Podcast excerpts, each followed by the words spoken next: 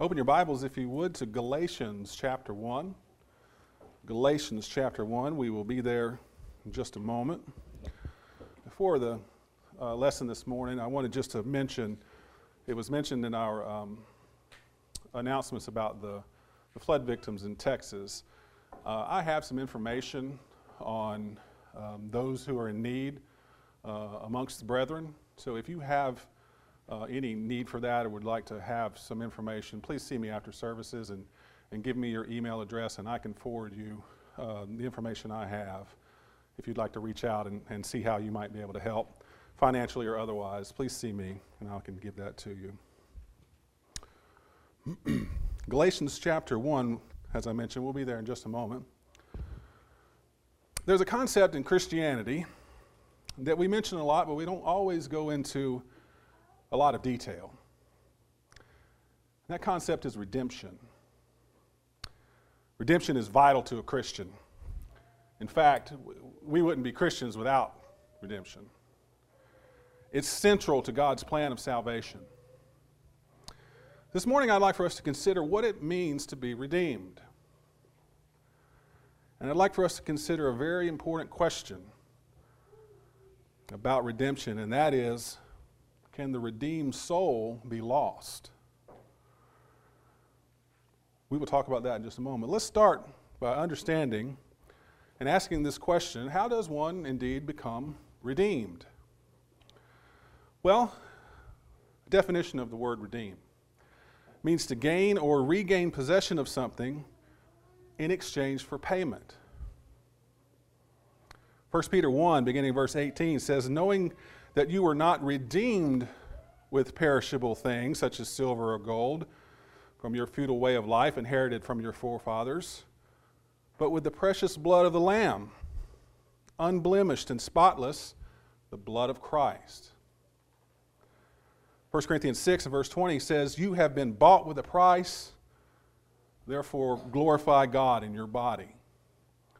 Understanding about redemption, it's important to understand this, this buying back, this reclaiming for a price, for a payment. We have been redeemed, we have been brought, bought back by the precious blood of our Savior, Jesus Christ. And this, folks, is God's eternal plan. This is God's eternal plan to redeem man from his sins. So often in the book of Hebrews, we're told about the blood of bulls and goats and how it could never take away sin. Only this could be accomplished through the blood of our Lord and Savior, Jesus Christ. Only that precious blood could pay the price for man's sins. So then, redemption is accomplished by submitting to the will of God and following His plan to be saved. Think of it like this He's the one paying the bill, He's the one whose plan we ought to follow. He's the one who has bought us back for a price, and that price being the precious blood of our Lord and Savior Jesus Christ. This means hearing and understanding the plan that He has. And He does have a plan. It means that we need to believe in what we hear. When we hear the words of the gospel telling us about Jesus Christ and what He has done for us, we have to believe that. And upon hearing and upon believing, we must recognize that there needs to be a change in our life.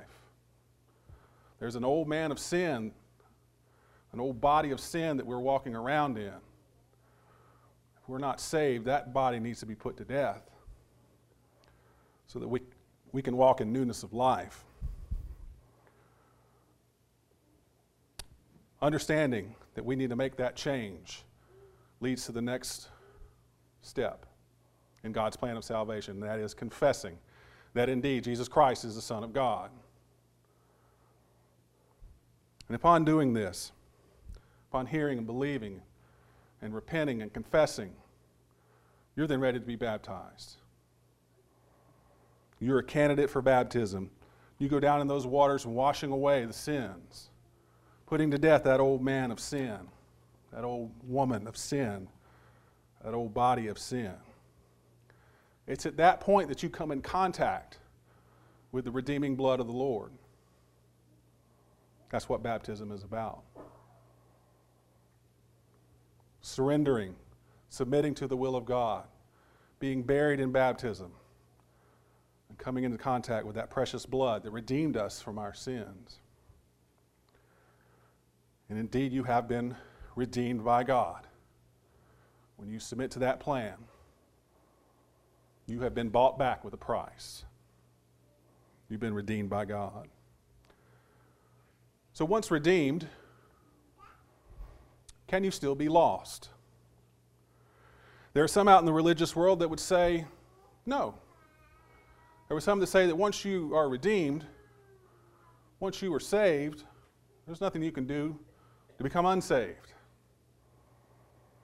This is sometimes expressed as always, or once saved, always saved. This is a tenet of Calvinism that has infiltrated into a lot of religious teachings in the world. But Scripture tells us that yes, indeed, the redeemed soul can be lost. Galatians 5 and verse 4 says, You have been severed from Christ you who are seeking to be justified by law, you have fallen from grace. In Hebrews 3 and verse 12 says, Take care, brethren, lest there be anyone among you with an evil, unbelieving heart, in falling away from the living God. Remember the audience in which these two epistles are written. These are believing Christians. And Paul and the Hebrew writer is telling them, indeed, you can be lost. You can fall from grace. You can fall away from the living God. One way that we can be lost is we can be lost in error. If you're there in Galatians 1, read with me beginning in verse 6. Galatians 1, beginning in verse 6. Says, I am amazed at how quickly you are deserting him who called you by the grace of Christ for a different gospel, which is really not another, only there are some who are disturbing you and want to distort the gospel of, distort the gospel of Christ. But even though we or an angel from heaven should preach to you a gospel contrary to that which you, that we have preached to you, let him be accursed. As we have said before, so I say again now if any man is preaching to you a gospel contrary to that which is received, let him be accursed. For I am now seeking, uh, for am I now seeking the favor of men or of God? Or am I striving to please men? If I were still tr- striving to please men, I would not be a bondservant of Christ. Paul is telling these Galatians that they don't need to be led astray by men who are teaching a different gospel, by men who are teaching a gospel that is contrary to Christ. Peter says something similar over in 2 Peter. You turn with me there, 2 Peter 3. verse 17. Scripture reading this morning came from this, this chapter earlier, warning them about an impending judgment, telling them that the day of the Lord is coming.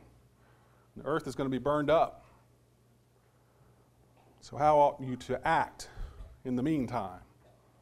Is the message here at the end of Peter's second lesson. In 2 Peter 3 and verse 17, he says, You therefore, beloved, knowing this beforehand, be on your guard, lest being carried away by the error of unprincipled men, you fall from your own steadfastness. There's a danger of falling away. And Peter is telling them all the more in the context of the coming judgment that you need to be steadfast and not fall away from that which you have been taught. Our souls can be lost if we turn from the truth. What's wonderful is what's said in the next verse. How do we prevent that? How do we prevent our saved, redeemed soul from being lost eternally? Look what it says in verse 18. But grow in the grace and knowledge of our Lord and Savior Jesus Christ. To him be the glory, both now and in the day of eternity. Amen. the redeemed soul can be lost in error. Thankfully, thankfully, we have the knowledge of Jesus Christ to preserve our souls, to make sure that we're not lost, make sure we're following after God's great plan, and having that redeemed body live in righteousness. Another way that we can be lost is we can be lost in worldly pursuits. You know, this world is a complex place, good and bad of that. We have at our fingertips access to all kinds of information. That's wonderful. When you're looking up scripture, and wanting to read from a different version of the Bible, that's great. Having that knowledge at our fingertips, but it also cuts the other way, too.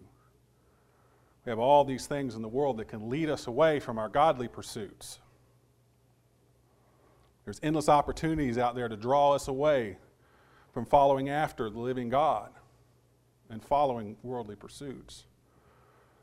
Solomon warns us of these kinds of dangers. He warns us about following after our worldly passions. In Ecclesiastes 12 and verse 12, it says, But beyond this, my son, be warned the writing of many books is endless, and excessive devotion to books is wearying to the body. You have to be careful about those worldly pursuits. They're wearying to the body, they distract you from godly pursuits. Paul had similar advice to the young evangelist Timothy. In 1 Timothy 4 and verse 7, he says, But have nothing to do with worldly fables fit for old women. On the other hand, discipline yourself for the purpose of godliness. These things in the world don't need to supplant our pursuits of godliness, to draw us away from the spiritual life that we need to be leading. Our redeemed souls are at risk of being lost if we follow after these worldly things. We run the risk of being lost. Rather, we should focus on following after these spiritual things, fixing our eyes on the Lord Jesus Christ, the author and perfecter of our faith. Hebrews 12 and verse 2. So we can be lost in these things. But understand this about sin. Even for the redeemed soul, sin separates us from God. In Isaiah 59 and verse 2, it says, But your iniquities have made a separation between you and your God. And your sins have hidden his face from you so that he does not hear. Peter echoes this in his first epistle. He's quoting from Psalm 34. In 1 Peter 3 and verse 12, he says, For the eyes of the Lord are toward the righteous, and his ears attend to their prayer, but the face of God is against those who do evil. Further proof that the redeemed soul can be lost lies in Paul's first letter to the Corinthians. He tells them in chapter 15 and verse 34, he says, Become sober minded as you ought, and stop sinning. For some have no knowledge of God. I speak this to your shame. I love what it says there, those three words, and stop sinning. Does it get any plainer than that?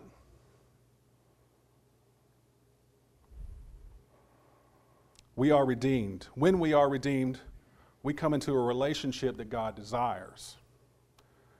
We become the child to God our Father. That's the relationship He wants. That's the relationship He's always wanted. He's always wanted this father and child relationship. So when we are redeemed, we come into that relationship. We become sons and daughters of our Father in heaven. But make no mistake, that this relationship can be lost to sin. When we sin, we make that separation between us and Him. We make that separation between us and Him, not Him, nor anything else in the world. I love the passage in Romans 8. Paul talks about this. Romans 8, beginning verse 37. But in all things we overwhelmingly conquered through him who loved us. Now he talks about the things that cannot separate us from God. I am convinced that neither death nor life, nor angels, nor principalities, nor things present, nor things to come, nor powers, nor height, nor depth, nor any other created thing will be able to separate us from the love of God, which is in Christ Jesus our Lord. Nothing can separate us from the love of God save for sin. Sin is that thing that separates us from the love of God. When we become redeemed, when we become a child of God, we're in that relationship. When we sin, we separate ourselves from God. He didn't do it. The things in this world can't do it. Only when we give in to those things of the world that we are separated from God. In our class this morning, Devin brought up the idea of how the New Testament is put together.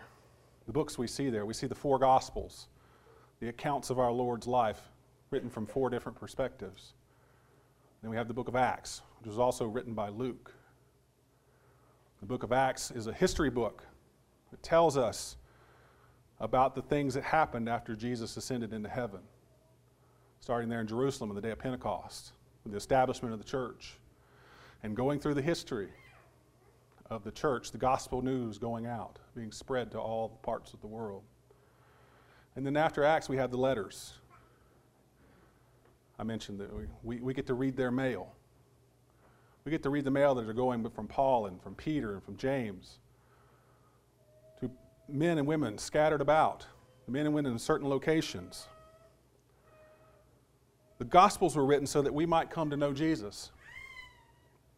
They tell of his life.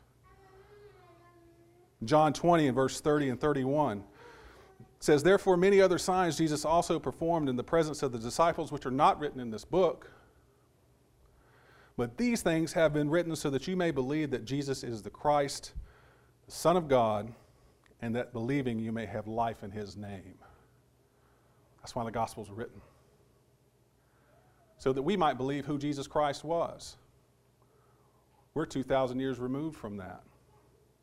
But we can still pick up the Bible and read about the Savior of mankind. And that's what the Gospels tell us. Much of the rest of the New Testament, after the book of Acts, and even within the book of Acts, tells us and warns us about falling away from this simple teaching. 2 Peter 1, uh, pardon me, 2 Peter 3, verses 1 and 2 says, This is now, beloved, the second letter I am writing to you in which I am stirring up your sincere mind by way of reminder that you should remember the words spoken beforehand by the holy prophets and the commandment of our Lord and Savior spoken by your apostles. There's so much warning in the, in the letters, in the writings. There's lots of things in these letters how to act as a Christian, the things the church ought to be involved in, the things the church ought not to be involved in. There's also warning. There's warning after warning after warning about falling away. So we need to be aware of sin. Why? Because sin separates us from God. If we're redeemed, if we're in that relationship with God when He's our Father and we're His children, there's only one thing that separates us from that, and that is sin. So we need to make sure we're aware of sin. In Genesis 4 and verse 7, God tells Abel, Sin is crouching at the door, and its desire is for you, but you must be master over it. Sin is crouching at the door. It doesn't leave us alone, it doesn't go away for a season. Sin is crouching at the door. And that sin separates us from God. Redemption is God's ultimate plan for mankind to redeem man from his sins. And he has bought us back from sin by the blood of Jesus Christ. Remember in our definition, something that was very important there, that a payment has to be made for redemption, a buying back. And that's the blood of our Lord Jesus Christ. But even as a child of God, we can be lost in sin. So if you're not a child of God, you have not been redeemed. You have not been bought back for that price. You must follow God's will, as we discussed earlier, about hearing and believing, and repenting and confessing. And then you become a candidate for baptism. And upon being baptized, it is your duty then to continue living your life as God would have you to live it. Revelation 2 and verse 10 says, Be, be righteous, be faithful unto death, and I will give you the crown of righteousness, crown of life. As a child of God, that's the life we need to live. Faithful life to God. Otherwise, we can be lost in sin. If you are a child of God, and if you, if you have sinned, what does it mean? It you become separated from your God. But thanks be to God that it doesn't mean that we're forever in that state. We're not forever lost. 1 John 1 and verse 9 tells us what we must do if we are a child of God and we have sinned. Says, If we confess our sins, he is faithful and righteous to forgive us our sins and to cleanse us from all unrighteousness. If, a child of, if as a child of God you've sinned, you have a way to be forgiven of those sins, and that is confessing them and be forgiven of them through our faithful Lord Jesus Christ. If you have need from this congregation, if you're not a child of God, you can be baptized. If you need to further study this, if you need to further understand what you have heard, I commend you to do that, to study. I'm happy to study with anyone here. Or if, as a child of God, you have indeed sinned and become separated from your God, you need to confess your sins. If it's of a public nature, it needs to be confessed in a public way. If it's of a private nature, you need to make that right with God. Confess your sins to Him. He is righteous and just to forgive you. Whatever needs you might have that we can help you with, you can let that be known by coming forward as we stand and sing to encourage you.